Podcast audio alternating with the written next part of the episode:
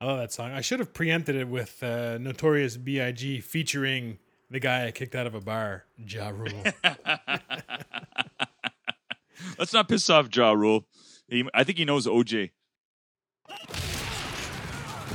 Every sports fan has an opinion. Well, these are ours. Ours. Welcome to Brock and Pep's unsportsmanlike convo. And here are your hosts, Brock Fleming and Pep Cariotti. All right. Pep dancing away with his ice orange mocha frappuccino from Mocha Loca. You got it. You nailed it, buddy. Soon to be best in the biz. sponsor. Yeah. How you doing, buddy? I'm doing wonderful. How you doing, pal? Hey, I well, I'd say I can't complain, but hey, it's uh, it's hot, it's sticky, it's summertime, and uh, whatever. I'm dealing. It's fun. Did you guys get any of that storm uh, that uh, supposedly passed through our area this afternoon when my phone went off about five times uh, with a weather warning and it, we didn't get a drop of rain?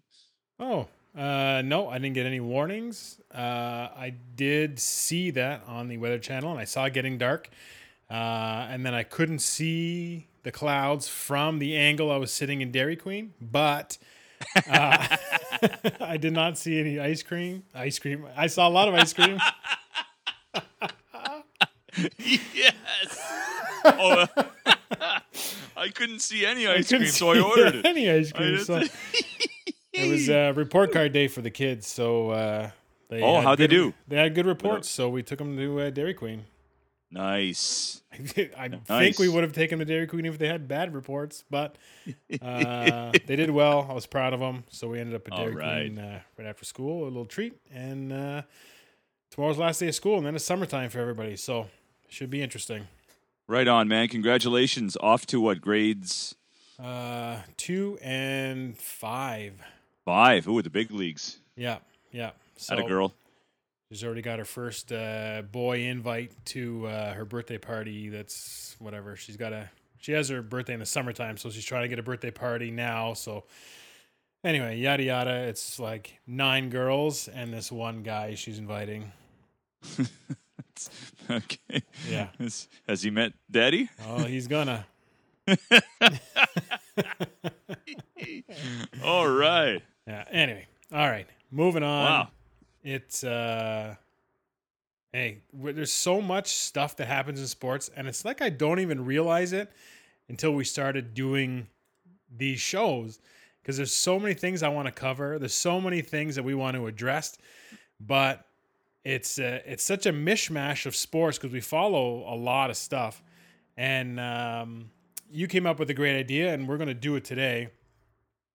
Of terms of basically a headliners episode. So you're going to name all your headliners. Hold on, I do have a headliner background that I was trying to figure out, but it's Leno. This just in. Pep's headlines. I don't. That's, wow.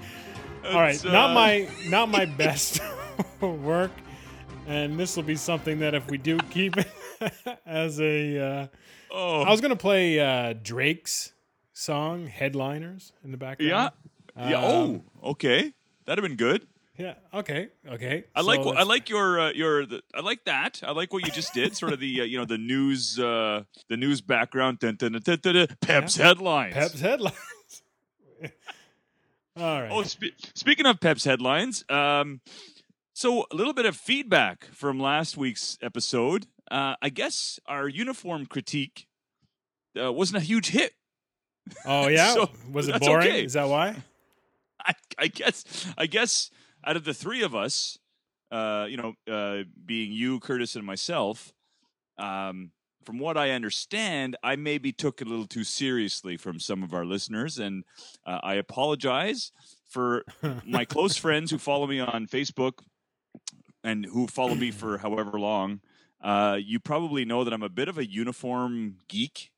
Uh, I, I collect a lot of jerseys, and I'm quite particular about certain uniforms in all f- the major sports. Um, some are super nice and rich in tradition, and some are ugly as shit. And um, it matters. Like it matters to me, man. Like it matters. Florida Gators look great, orange and blue. It's nice, you know. Iowa Hawkeyes, black and yellow, baby. Woo, they look good. Florida State Seminoles also look really good. Nice color scheme.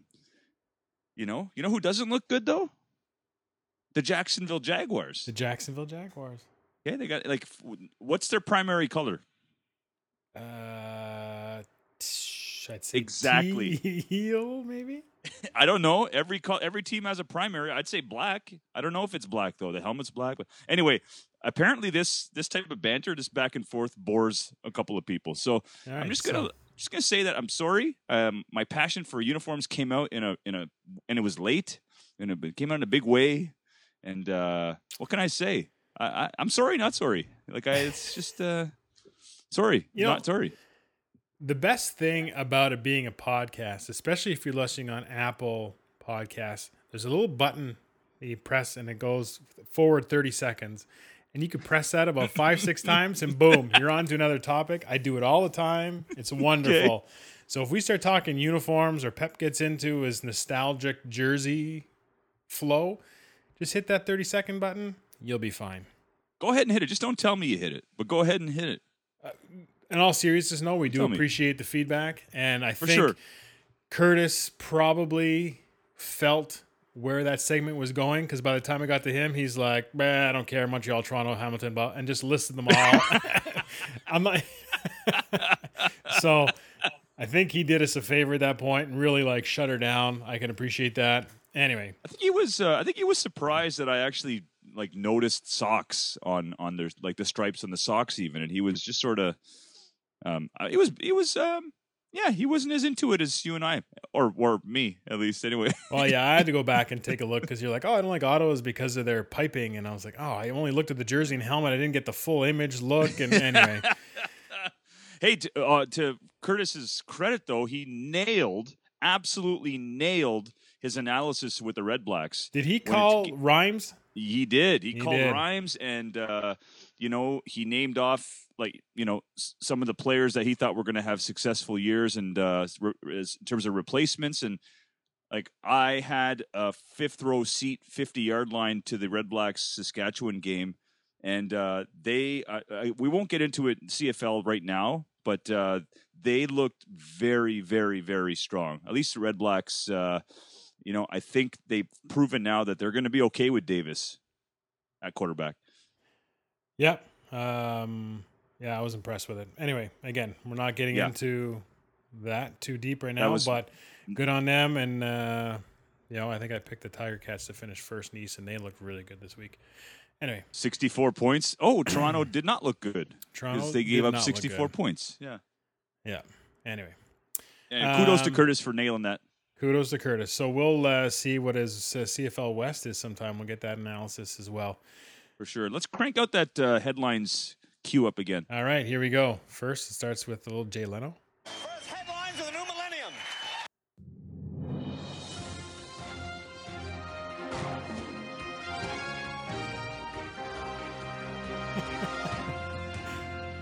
this is Pep's headlines. I forgot I'm supposed to talk. oh, oh, this is okay. Well, welcome to the first edition of uh, headlines. It's not Pep's headlines; it's, it's our headlines, but these are my headlines. So yes, I guess they're Pep's headlines. Um, there's a lot going on in the world of sports right now. I know it's the dog days of summer. I, I think they actually officially start in July, but you know, with uh, the NBA being done, hockey being done, football mini camps are over, and uh, really the only game left in town are the uh, the Blue Jays and, and MLB baseball, and of course Wimbledon's coming up. Um, I'm surprised to read this morning that uh, Federer is ranked uh, ahead of Nadal for this tournament. But anyway, I'm going to name off some headlines here, and uh, Brock and I will pick a few and discuss them. So to this morning, Gasol, Marc Gasol from the Toronto Raptors exercised his $25 million player option with the Raptors. Uh, the Panthers, uh, Roberto Luongo, his first name slipped my mind for a second, uh, retired Oh. After 19 seasons in the NHL. That's a great long career. Uh, classy guy.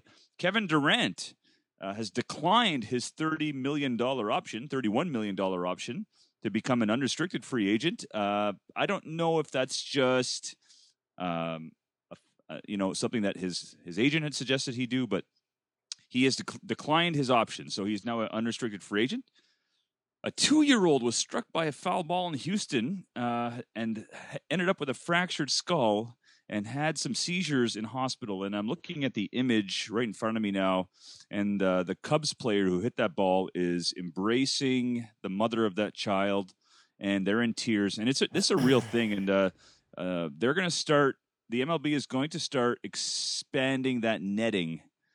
Uh, I would think right down to the foul pole. So, uh, very sad story. That I mean, the kid is okay. He's in serious but stable condition um, and we're hoping for a quick recovery there. Uh, the Clippers could bring back Tobias Harris if Kawhi fails to sign with them. Um, good plan B, I guess. I don't know. Uh, Yankees, Giancarlo Stanton is back on the DL. I feel like he hasn't played at all this year, but they they've signed some players to replace them. Mm-hmm. The Rockets want a first round pick for Clint Capela, Gordon, or Tucker to use as bait to get Jimmy Butler away from Philadelphia in a sign and trade. Interesting. Hmm. Multiple teams have reached out to Marner, Mitch Marner, that is. Uh, I don't know what the situation is there. Maybe you can touch upon that. That might be something I'd like to, t- to hear your opinion about, Brock. And lastly, Kawhi Leonard is going to meet with the Knicks uh, two days after Kevin Durant is supposed to meet with them. Any any story behind that? I don't think so. I think it's just them doing their diligence and uh, really? uh, Kawhi Leonard being a gentleman. So anyway, there's some headlines uh, that I thought were pertinent today, and we can pick a couple and talk about them. Brock, what do you think? Yeah, sorry, I was taking notes at the same time because I don't know what your headlines are going to be. But uh, yeah. uh, the Kawhi stuff, the Marner, uh, the two-year-old that hit by the ball, um, praying that she's okay. I think that happened a few weeks ago because I remember seeing that uh, that clip a little while back, and it was probably one of the more um, emotionally powerful scenes that I had seen on a baseball field because it's immediately after that uh, that guy hit the ball. he he actually said in his interview after that when he looked in the st- into the stands, he basically locked eyes with that girl like that was who his focal point was on and saw the ball hit and you know obviously was extremely affected. You know, swung and missed and just basically got out of that uh, at bat. Uh, there's another scene later where he's hugging. I don't know if it's the mother, but he's hugging the security guard who was res- yeah. who was at the field, um, and he had a big thing after the game saying like, you know, I'm going to be connected to this girl for the rest of my life and this family. Like, basically, I want to get out of here and go find out what's going on and whatnot. Yeah. Um, extremely scary.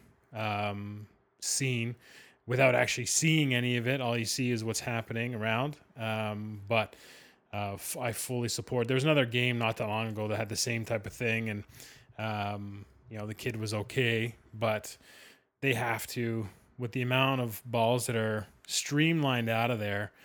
Um, you got to extend the nets at least to, you know, halfway through the outfield. You know, anywhere where realistically a line drive can go into the the stands has to be addressed.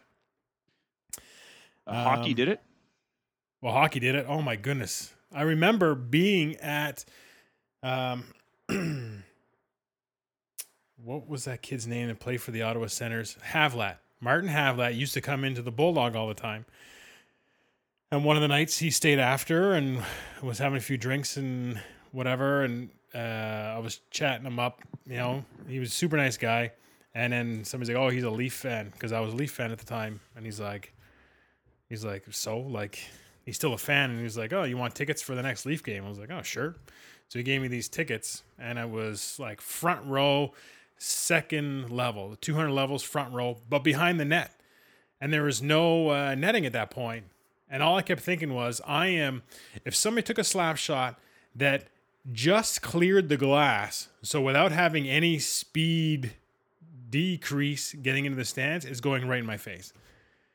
And, you know, it wasn't the most enjoyable uh, way to watch a hockey game when you're just trying to make sure you're you're going to duck speeding pucks at your face. So I was happy to know that they did that. I, uh, I'd have to look it up on my iPad here. The uh, I think there was a year where uh, where somebody died, if I'm not mistaken, getting hit by a puck in the Oh, NHL. really? A fan died, and uh, I think that's what prompted the netting. I hope that's not what it's going to take in baseball. You know, the the ball now that we have all these metrics, right? Like the uh, exit velocity and things like that. We know how fast the balls are leaving the bat, and it's usually five or ten miles per hour faster than it's being pitched. If you get beamed by a 90, 90 mile an hour fastball, you're in big trouble with without a helmet. Could you imagine getting hit by a 110 mile an hour like home run swing sitting in uh, you know above the third baseline? So, you know, I've been to my share of Ottawa champion games where we usually sit.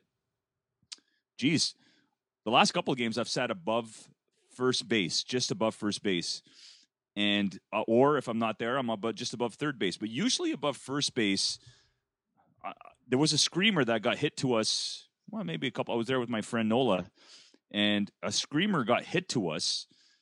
It was coming right for my head or her head, and thankfully, a kid in front of us stuck his glove out and caught it because I didn't have my glove, and I was kind of. I'm like, oh my god, this is coming towards us, uh, and then you know, thank the kid. Like I said, the kid caught it, but like I, you know, if I was had my head turned and that beamed me, I don't know, man. Like I don't know. So, you know, for them to not take fan security as paramount in terms of like safety, you know, the MLB uh, needs to do this. It needs to do this now, and forget about how it looks. And you know, the, tho- those are those are prime seats, and they're they're the priciest ones. Look, man, people are still going to come to the games whether they have to look through a mesh or not. So that was tough. Am I and am I wrong about that? hockey player, hockey uh, fan getting hit by a puck and, and dying? Uh, no, I just uh, had it up here. So it was her name was Brittany Cecil, and uh, she was 13 at the time, and she was hit in the head by a def- uh, puck that went in the stands at a Columbus Blue Jackets game in Columbus 2002. Blue Jackets, yes. Who sh- who's who were they playing? Was it a Columbus player? Was it a Oh, I'm not just, sure. just out of curiosity? Just out of morbid curiosity. But uh, no, Columbus Blue Jackets game doesn't say who shot the puck or anything like that. But uh, that was 2002. So um, the other thing too, when you talk about a mesh, I find like a baseball game is one of those games where a lot of people you take your attention away from the field in at bats and stuff because it, they are long. It's a little bit slower. Um, so it's very it's it's even more dangerous if you're not paying attention. You know, you're worried about getting a bag of peanuts or a hot dog, Yeah. or you're getting a beer, or you're, you know, you know, there's something going on somewhere else, and you're just kind of taking your focus away from that. Where, uh, you know, you don't have uh, people selling hot dogs and beer and stuff at a hockey game during play. Um, they wait for stoppages. And I don't know if that has anything to do with safety or if it's just for the fact that you're blocking somebody's view or distracting it from a from a game that's a little bit quicker. Um, but they just don't have that. Anyway, I say, I mean, there's a lot of interesting ones. Luongo retiring, touch on it briefly. That guy's a character. Hopefully, his Twitter doesn't retire because he's usually very good with that. And I can see him getting into some sort of media um, because he does have a very um, charismatic demeanor and, and he's funny and people like him and he's he's always been an elite goalie but never reached the pinnacle and uh, Close, eh? Close. Was, he the was he the goalie for the Canucks when they lost to the Bruins? Uh, I want to say yes. Yeah, I think he was. Uh, he came close. He had a good, good long career. I think he was mired, mired by some injuries in the last few years, but uh, you know, happy trails, happy trails, buddy. A great career, a nice way to finish out in Florida. Too bad there weren't any more fans to watch you play, but uh, you know, not a bad, uh, not a bad state to uh, end your career in. Nice sunny state, and um, I, you know, I enjoyed watching him over those 19 seasons. Geez, 19 seasons, eh? Wow. Yeah. And really, you didn't watch it for 19 seasons because Vancouver was meh. You didn't see a lot of games over here and nobody really cared. Florida, you don't get anything on TV. So really, he could have retired four years ago and I don't think you would have noticed. That's a good point. It's a good point. You know, happy like- trails, buddy. that was that was more of the surprise. Like, oh, he retires. Like, oh, he's still fucking playing. All right. Anyway, Kawhi Leonard. Can we touch upon that really quickly? I know we, uh, we've. I feel like we've we've just hammered that piece of steak, but like, I just, uh, you know, the more I think about this whole Kawhi Leonard change in teams, and you know, actually actually considering moving, the the more it, it just sort of baffles me a bit. And I, you know, I understand the fact that his family's from SoCal, so he's going to take the Clippers and Lakers. Look, listen, if if people think the Lakers are out of this, they're they're sadly mistaken. The Lakers have some serious uh, sell power with what they can offer. but do they you have know, they- cap room? I heard they didn't have cap room. You know, they can adjust. So if they adjust, the fact of the matter is this: Toronto could offer him the most money out of any team in the NBA. There's nobody that can offer him more money for and with term than the- than the Raptors. So money is not an issue. If it was money, he's going to resign in Toronto. so clearly, there's a family element there. Or, or just wanting to come back home to play. I think he always, when this season started, he did not take the Raptors seriously in terms of re-signing with them. He was committed to the year, committed to getting healthy again, and all of a sudden they turned into a pretty good team.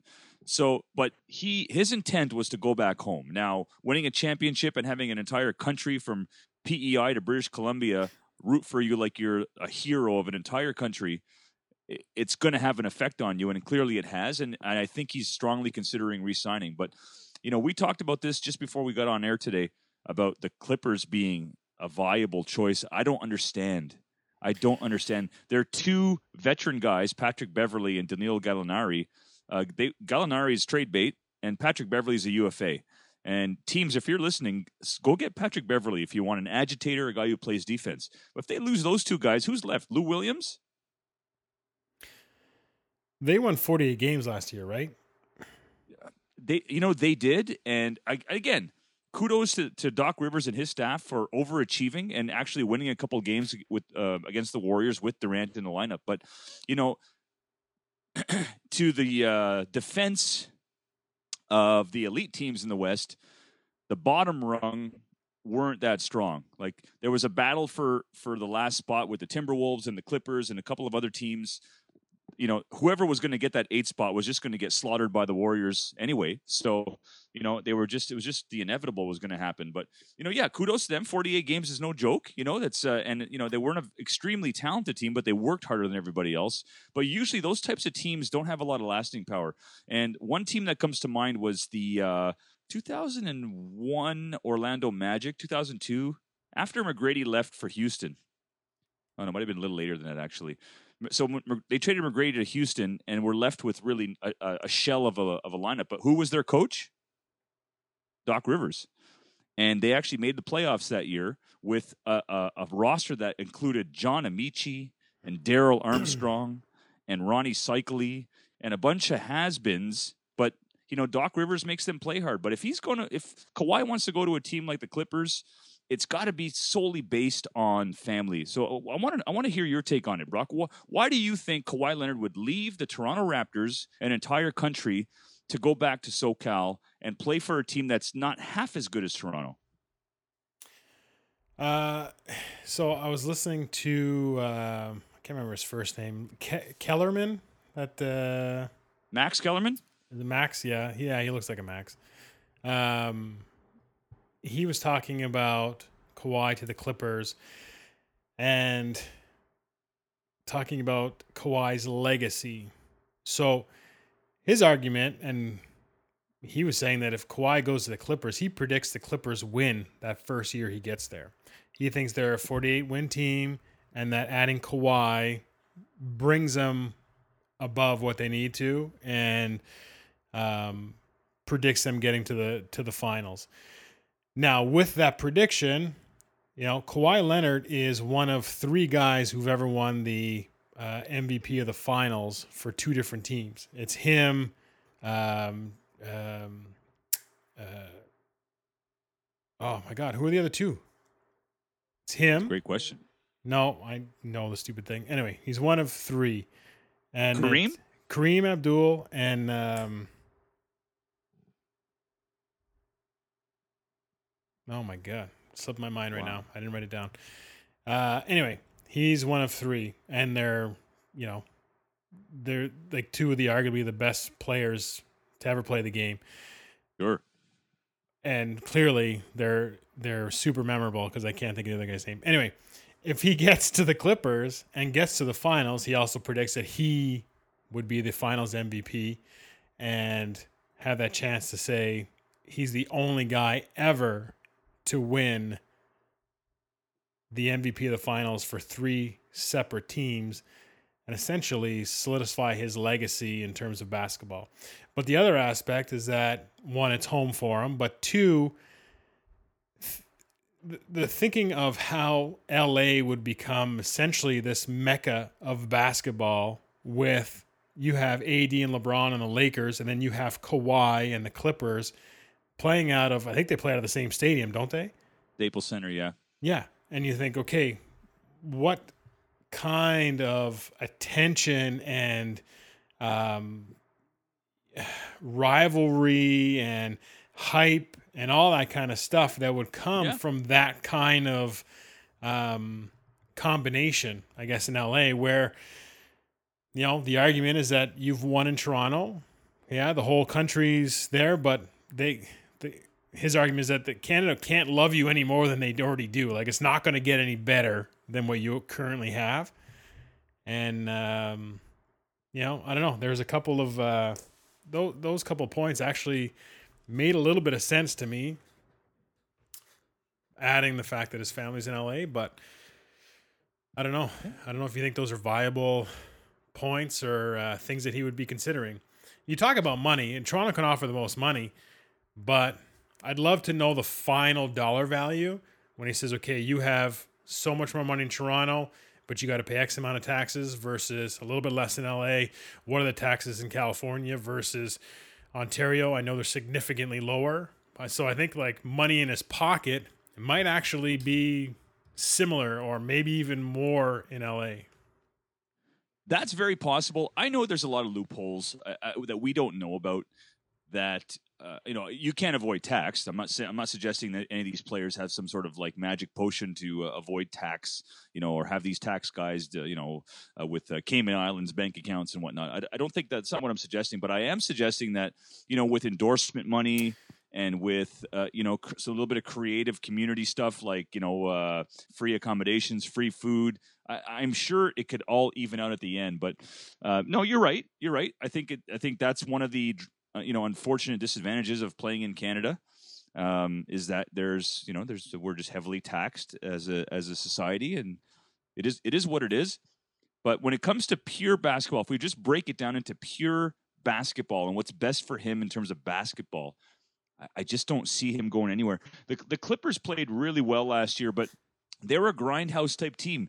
And I, I mentioned a couple of guys, Patrick Beverley and um, Montrell Harris. Thank you for turning that light on, by the way. I appreciate it because it was uh, Getting pretty dark. I, should probably.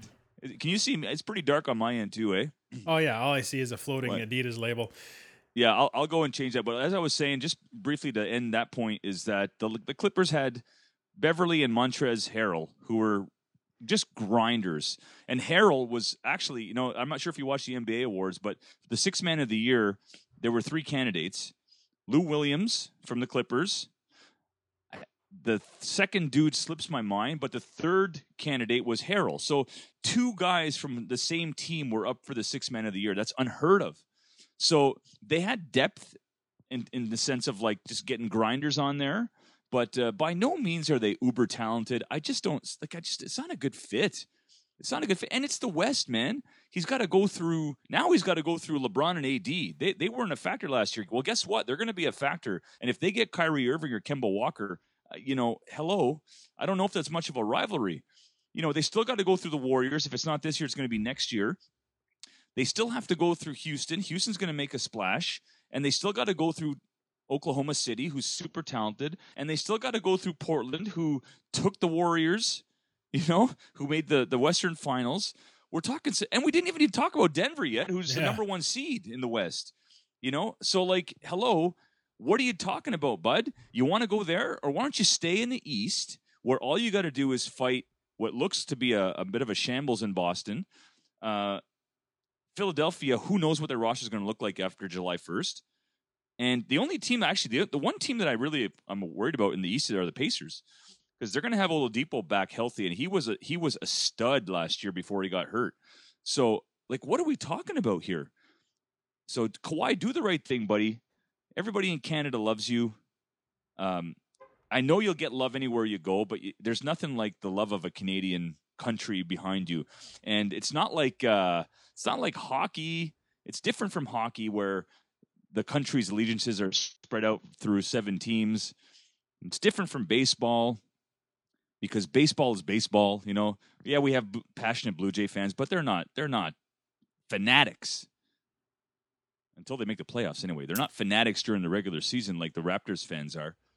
So you know, think about it, man. Think about it.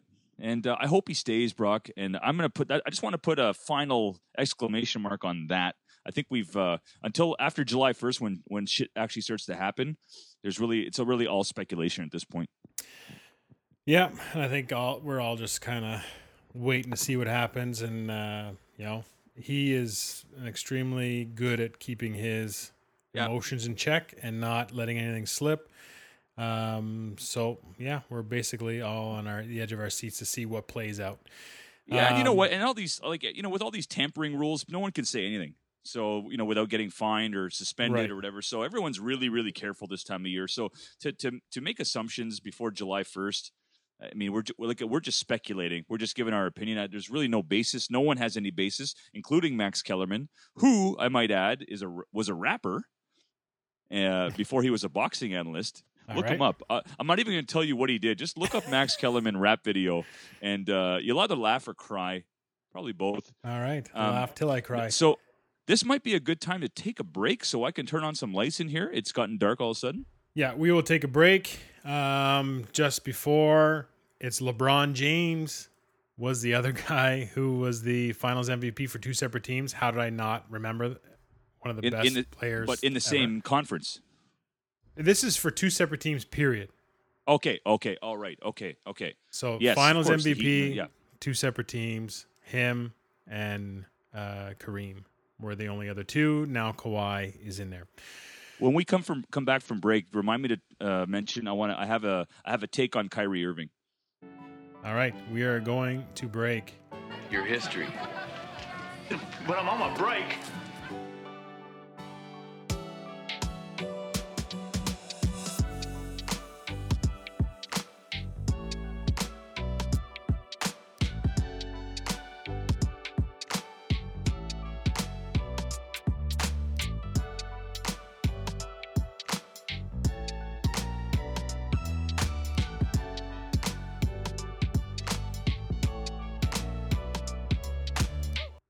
Right, we're back from break, and as you guys may have noticed, I found the clip from Roadhouse,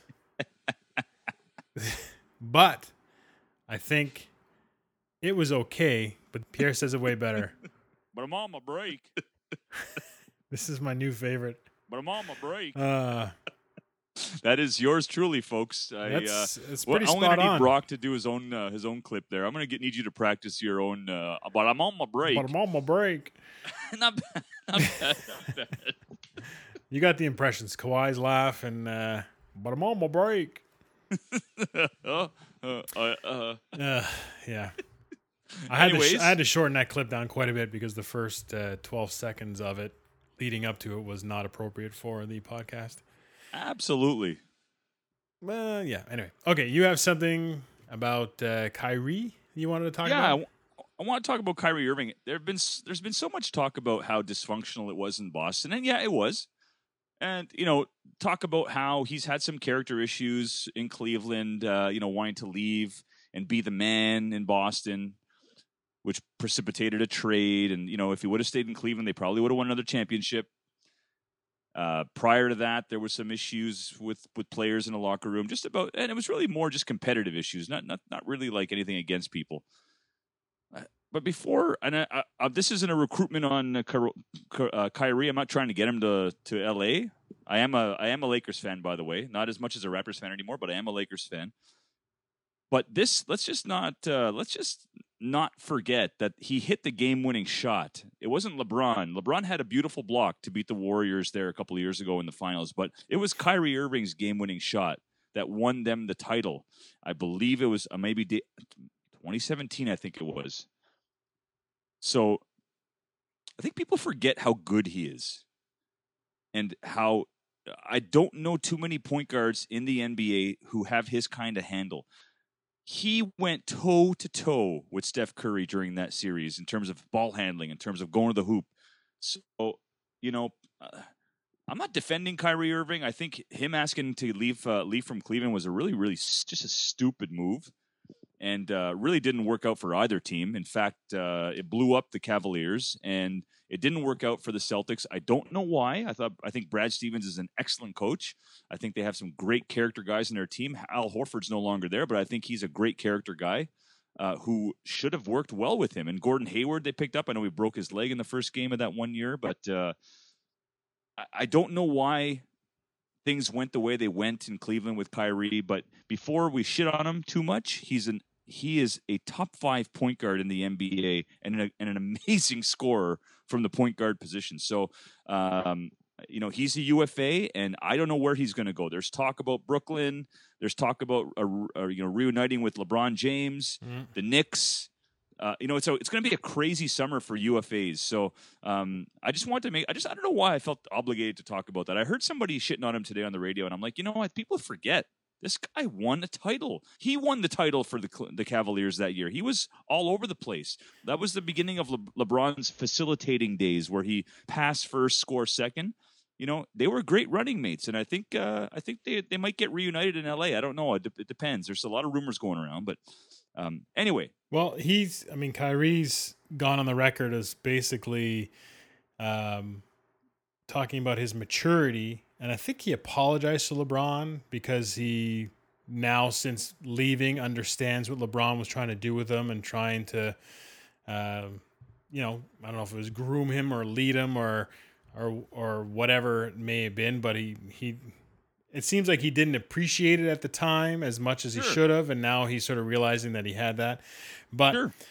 you know, you talk about people forget. Yeah, people forget. It's sports. It's a short memory, not only for uh, the bad stuff, and athletes are taught to, you know, forget about it, go to the next play. Don't Yeah. forget your highs, your lows. Fans, the same thing.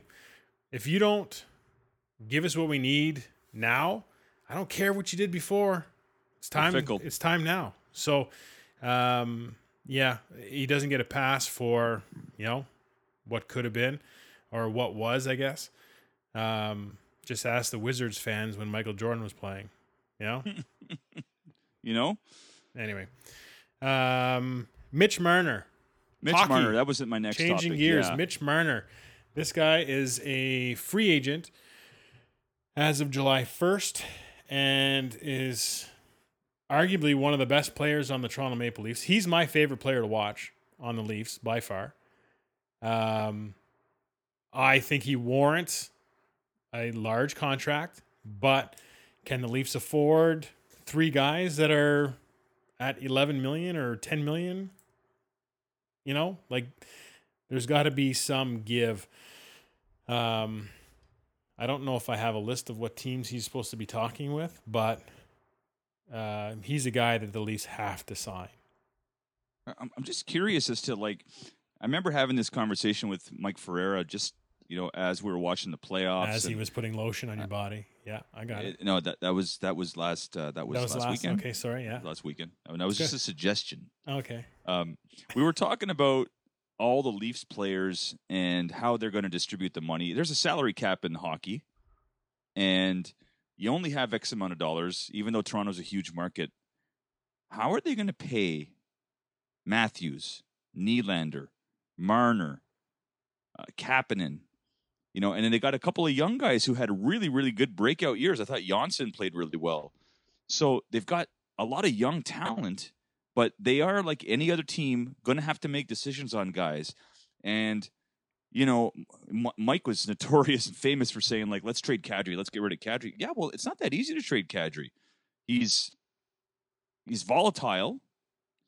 He's in in many ways he's fragile because he gets he's easily agitated by other players so you've got kadri in your team who's who's commanding a, a hefty salary you know what do you do with a guy like him so you've got like a you've got a lot of players and some have to go and some have to stay now who do you keep who do you who do you deal who do you like? Who do you renegotiate with? Like, what if you're the GM, Brock? What what's your what's your Toronto Maple Leafs team looking like next year? Who do you keep and who do who do you get rid of? Uh, I signed Marner like yesterday. Um, I get rid of. I don't know. I'd probably try and dump Nylander. Is the team Um, going to bite on uh, the you know considering the money he get, he got last year? That's the that's the biggest hurdle. Sometimes is going to be the money, and that's why Subban didn't end up in Toronto because everybody wanted Nashville to retain some of his salary, and the Devils took it all. But the Devils have a lot of room. Like there are teams out there that can take on those those big salaries, and if you can find a suitor for them, take him, clear some space up because you know the issues are more back end than anything else. You need to get a good solid blue liner that's not a finesse. I didn't think that um, Subban would have been a great fit necessarily either. I think personality wise and uh, you know his charisma and, the way he gels with his teammates and stuff would be fine, great. But he's not the type of players that Toronto is lacking, in my opinion. I think they need somebody like a, um, I mean, even like a, a Weber, you know, those kind or like an old, you know, Chris Pronger type, you know, somebody who can Yeah, shut that back end down, um, take away that forecheck where guys don't want to go into the corner with you. Um, I don't know. I think that they're missing that, but I think there's there's just too many guys that are on the cusp of being good or bad, and you got to make a deal and make those hard choices. Um, there's um, yeah, you make some like you, you just nailed it. I think in terms of their what they require from their defensive core. There's a guy though who's not a defenseman who's been floating around, Wayne Simmonds, who has some interest from Montreal, which I think he'd be a great fit in Montreal, especially because they need some size up front. Uh, the Minnesota Wild are a team that are interested in him as well. But what about a team like Toronto making a play for Wayne Simmonds? Wouldn't he? Wouldn't he be a nice fit to protect some of these guys on a wing? Yeah, I mean, hockey's changed. Yes, there's no real enforcer anymore, so you don't have the Ty Domi out there to, or the Wendell Clark even. Um, but Wayne Simmonds falls into a guy who might at least take some attention away, can step in when need be, uh, but still uh, he's got some skill. Like he's still a, uh, productive when he's out there and um, yeah, I- that's really that's what I find that the Leafs are losing, or that don't they don't have right now. That back when I was a fan, when I was younger, they had more of it, and that was grit. I just don't find that the Leafs have enough grit and um, toughness to kind of to take that next step. It's all To beat Bo- to beat regular season finesse, you know, and that doesn't translate into the playoffs. So you need guys who can grind, and I just don't feel like they have enough of those. They have too many of the the uh, the pretty three on three type hockey players. They love open space and you know fancy dancy, but they just can't grind it out. Wha- I don't understand why the NHL, why more organizations in the NHL don't don't or can't figure it out yet. Look who was in the Stanley Cup final. Look at the players that made the biggest impact in the Stanley Cup final. The Ryan O'Reillys, the uh, the the David Perrons, the guys who are you know veteran guys who who play huge roles in these finals. And you look at Boston; they've got the Pastrnaks and the Backeses and the you know the grinder guys who who are the entire difference makers in the playoffs. And the Leafs got out grinded against the Boston Bruins. You know Again. they should build their team any way they can to beat Boston. It really Boston's is. always going to be there. That's you know, what it is. That's it, you know, it's like it's like how do we how do you beat the Patriots? You you build your team if you're playing in the AFC East to beat New England. Uh, like Buffalo in uh, Buffalo, Miami, and the Jets haven't figured that out yet. like you know they haven't figured out the fact that they got to build a team to beat New England. Forget about the rest of the AFC. You focus on New England. So the NHL, I mean, that Toronto has to focus on Boston.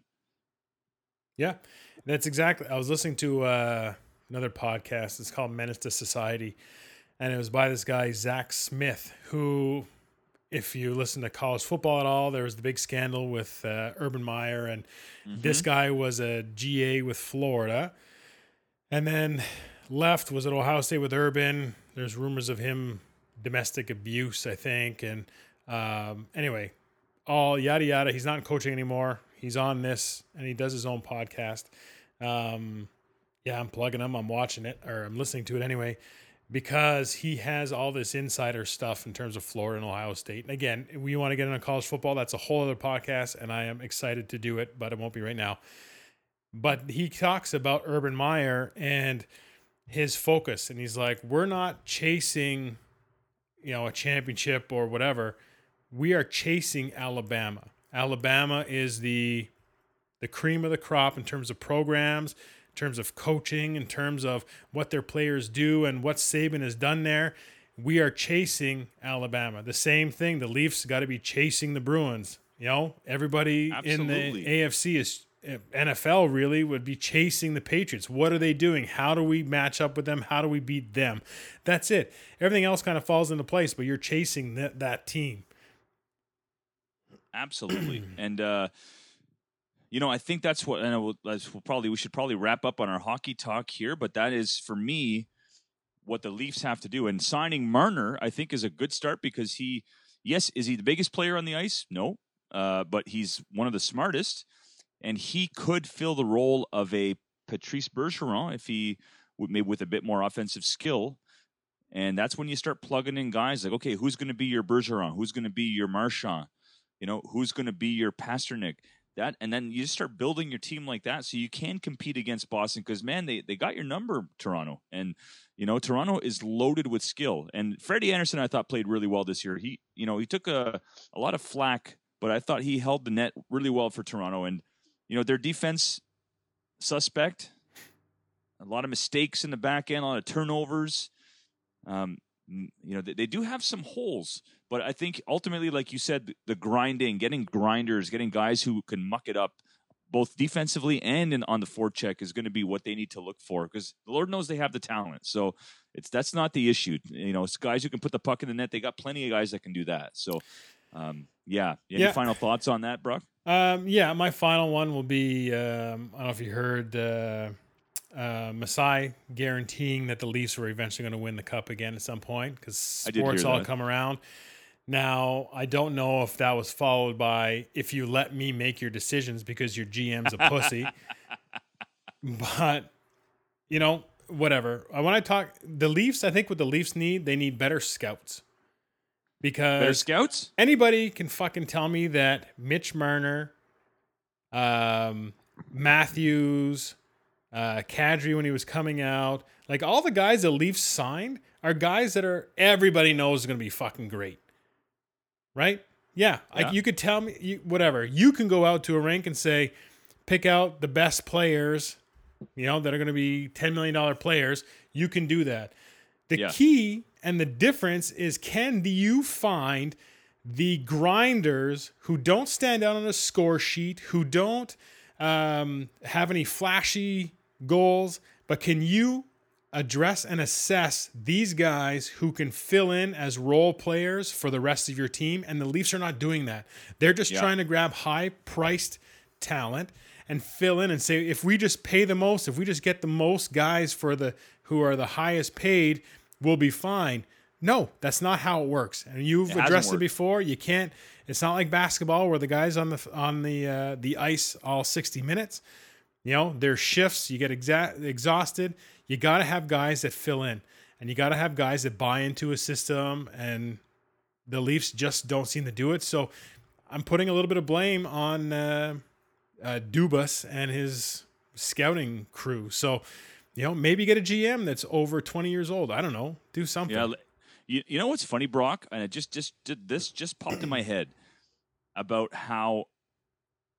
Oh boy! It, I look now that I think about the Edmonton Oilers, you know, they they were the Leafs a few years ago. They had all this young talent, and because they were they were so bad for so many years, they you know we, year after year they were drafting first, second, first, first, first, second, first. first. Yep. Yeah, well, the Leafs were pretty bad too for a few years, and they also drafted first, first, second, and, and they got all these great players. But So what the Oilers tried to do was parlay some of that offensive talent to you know be more be more tough, be be tougher, be get some grinders, and it it backfired like in a big way. You know, dealing I thought dealing Taylor Hall for Adam Larsson might be one of the worst trades in NHL history. Uh, it's it's really going to come back and bite them in the in the in the butt. Um, you know, dealing um, Eberle. for Strome, and then Strome's not not even there anymore. So they, I think the Oilers were implementing the game plan we just discussed, but they they fucked up. They didn't get the right guys. Milan Lucic, man, like he's ten years gone. Like he he Yeah. looks like a bear on skates out there. And he was an absolute monster. I went to see the Montreal Canadiens in the playoffs in 2014. I had tickets for uh, at the Bell Center, and they were playing the Bruins. And he was, I think, he was just starting to slow down a bit there. I could tell he wasn't the force he was uh, the previous four or five years. But the guy is huge on skates. But by the time the Oilers got him, he's he's I don't want to say washed up because I think in the NHL, as long as you stay in relatively good shape, like Joe Thornton is a great example, but he really has slowed down. So the, the Oilers have made some some boo boos trying to implement the strategy that you and I just discussed. So, you know, scouting, yeah, you need great scouts. You need to make the right trades at the right time, not just to appease the fans. You know, the fans were clamoring for, oh, we got to trade one of these guys. We got to trade Hall, Nugent Hopkins, and get some grinders. Well, the Oilers just said, yeah, we'll, we'll do it. We'll do it. Don't you know? We need the fans. And uh, let me let me tell you, it backfired, and now they're right back where they started. And a, a guy I feel sorry for is is Connor McDavid because he's really all that's left from years of drafting first. You know, uh, Nugent Hopkins hasn't turned out to be anything. No. And you talk about them being bad trades. Uh, I don't even think they're bad trades. Like, yeah, they didn't end up with the guy they were getting, but Taylor Hall and Eberle were not, they were readily declining in Edmonton and not living up to their expectations, their potential. the trades were great if I'm Taylor Hall's buddy or if I'm Eberle's buddy, because that was a fresh start. That was a, uh, you know, the expectations were, I don't know if they were lowered, but you came off a couple of slow years. So I think the expectations were tempered a bit and you've exceeded them. Eberle's playing awesome. Taylor Hall's playing awesome. Would they the have heart. had those?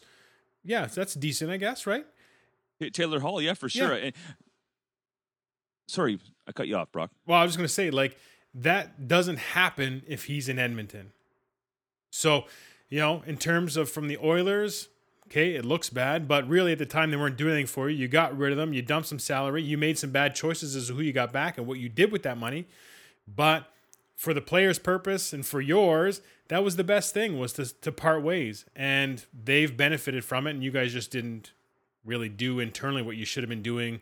You made a few bad choices on that end, but getting rid of those players at that time was probably not the worst thing. Yeah, you know, you make a good point, and I, I thought it was good for both organ, the organization and the player at the time. I, at the time they traded Taylor Hall for Adam Larsson, I actually remember telling somebody this is going to be a good deal because I was I was thoroughly unimpressed with Taylor Hall uh, during his time in Edmonton. But then again, uh, McDavid wasn't there yet, so to see what McDavid could have done with Hall, uh, at least on separate lines or on the power play together, would have been would have been pretty special. But uh, sometimes a change of, change of scenery just does does somebody a world of good, and uh, oh yeah. it did uh, clearly it did Taylor Hall a world of good. He won the Hart a couple of years ago, so um, pretty incredible. Anyway, uh, great. That's a great topic. I, yeah, I'm looking forward to seeing what uh, what happens in the NHL. If NHL free agent frenzy is that a thing?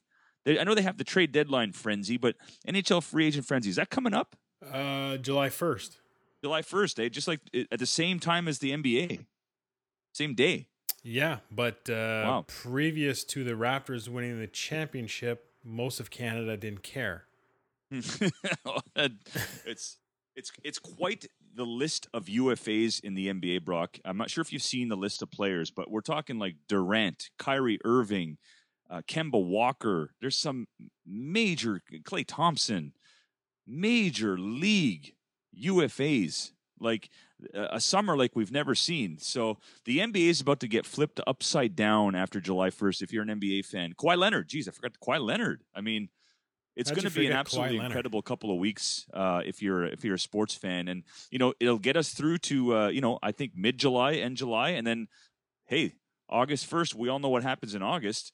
You know the NFL preseason starts, and away we go.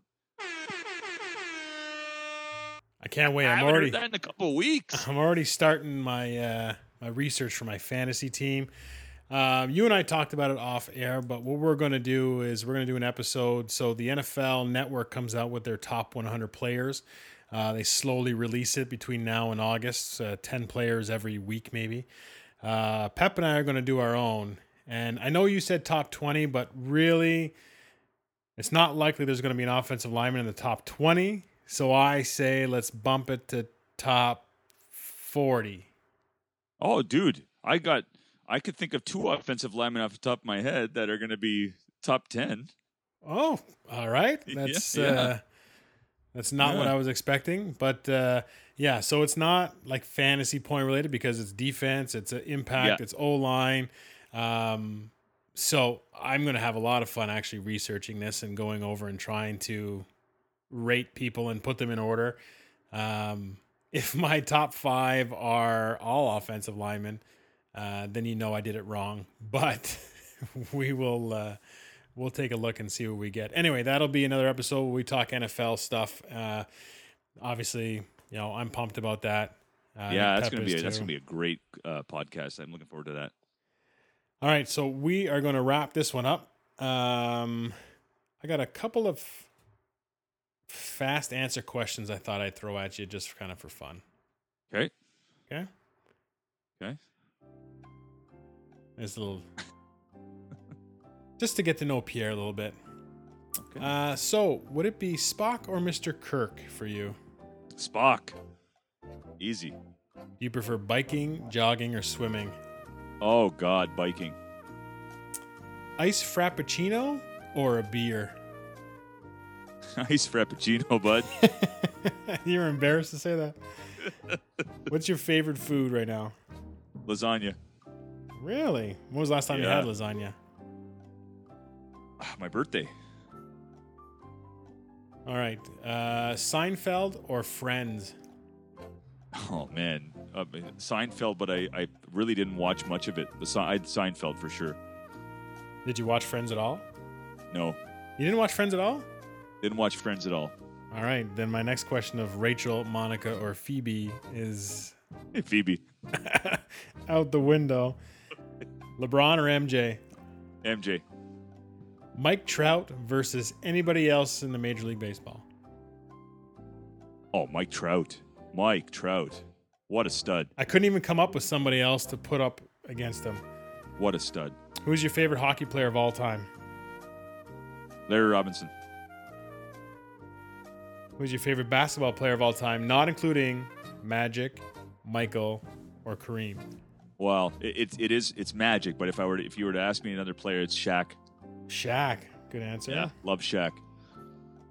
So my Shaq or Barkley would be Shaq, I guess. Shaq, baby. Is that your next question? Yeah. uh, what would you watch if you had to? Soccer or cricket? Oh, that's tough. cricket. Actually, cricket. Because a lot more guys get hit in the balls in cricket. That is true. All right, and that's our two minutes of getting to know Pierre. It's pretty good. All right, buddy. you got any uh, last words?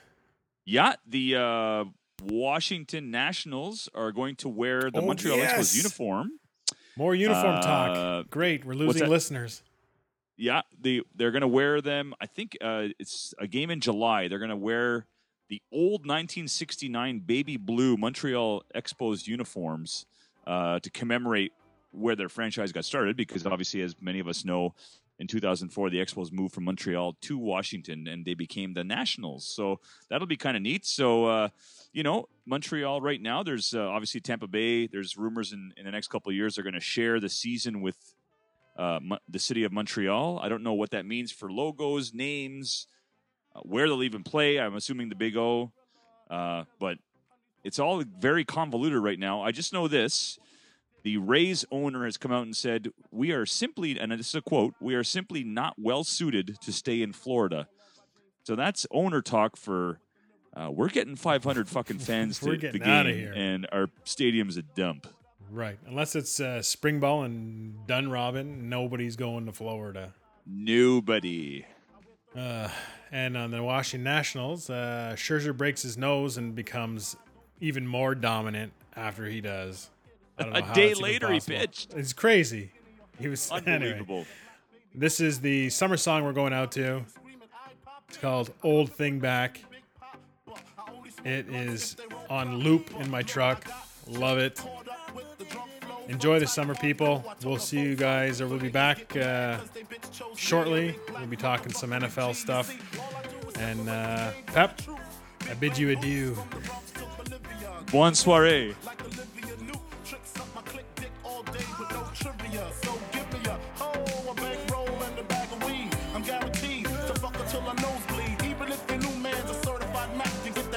In you. You want that old thing back?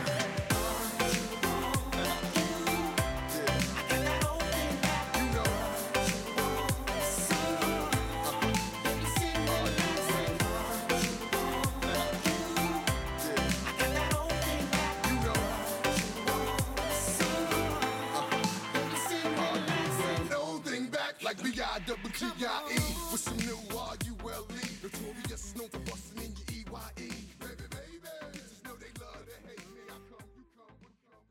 I was at uh, Costco the other day. I was driving through the parking lot, and uh, I see this kid. Kid, he's in his twenties, and uh, he's got a shopping cart, and he leaves the cart behind this car. Where if the car is to back out of the parking lot, it's going to hit the cart. So it's not even like leaving it somewhere that's Yeah, yeah. Anyway, whatever. And then I see he gets into this Scion, you know, one of those fucking hippie cars yeah. and his buddy driving. He's got this bowl cut with a stupid look on his face, and they're laughing. And I was like, I stopped and I'm in the truck, and I'm like, "You just gonna leave that there?" I said, "I said you're not just gonna leave that there, are you?" And the doofus in the front seat driving was like, "Yeah." And then he starts going around, and my like temper, like I wanted to just get in park and get out and smash it against his car. Flash the car, yeah. But- yeah.